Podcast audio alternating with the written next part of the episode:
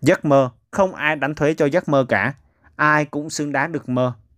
Thế nhưng, những giấc mơ ngoài kia, tại sao ít được sự đồng thuận từ con người, nhưng những giấc mơ được sự đồng thuận của con người sẽ được hiện thực hóa.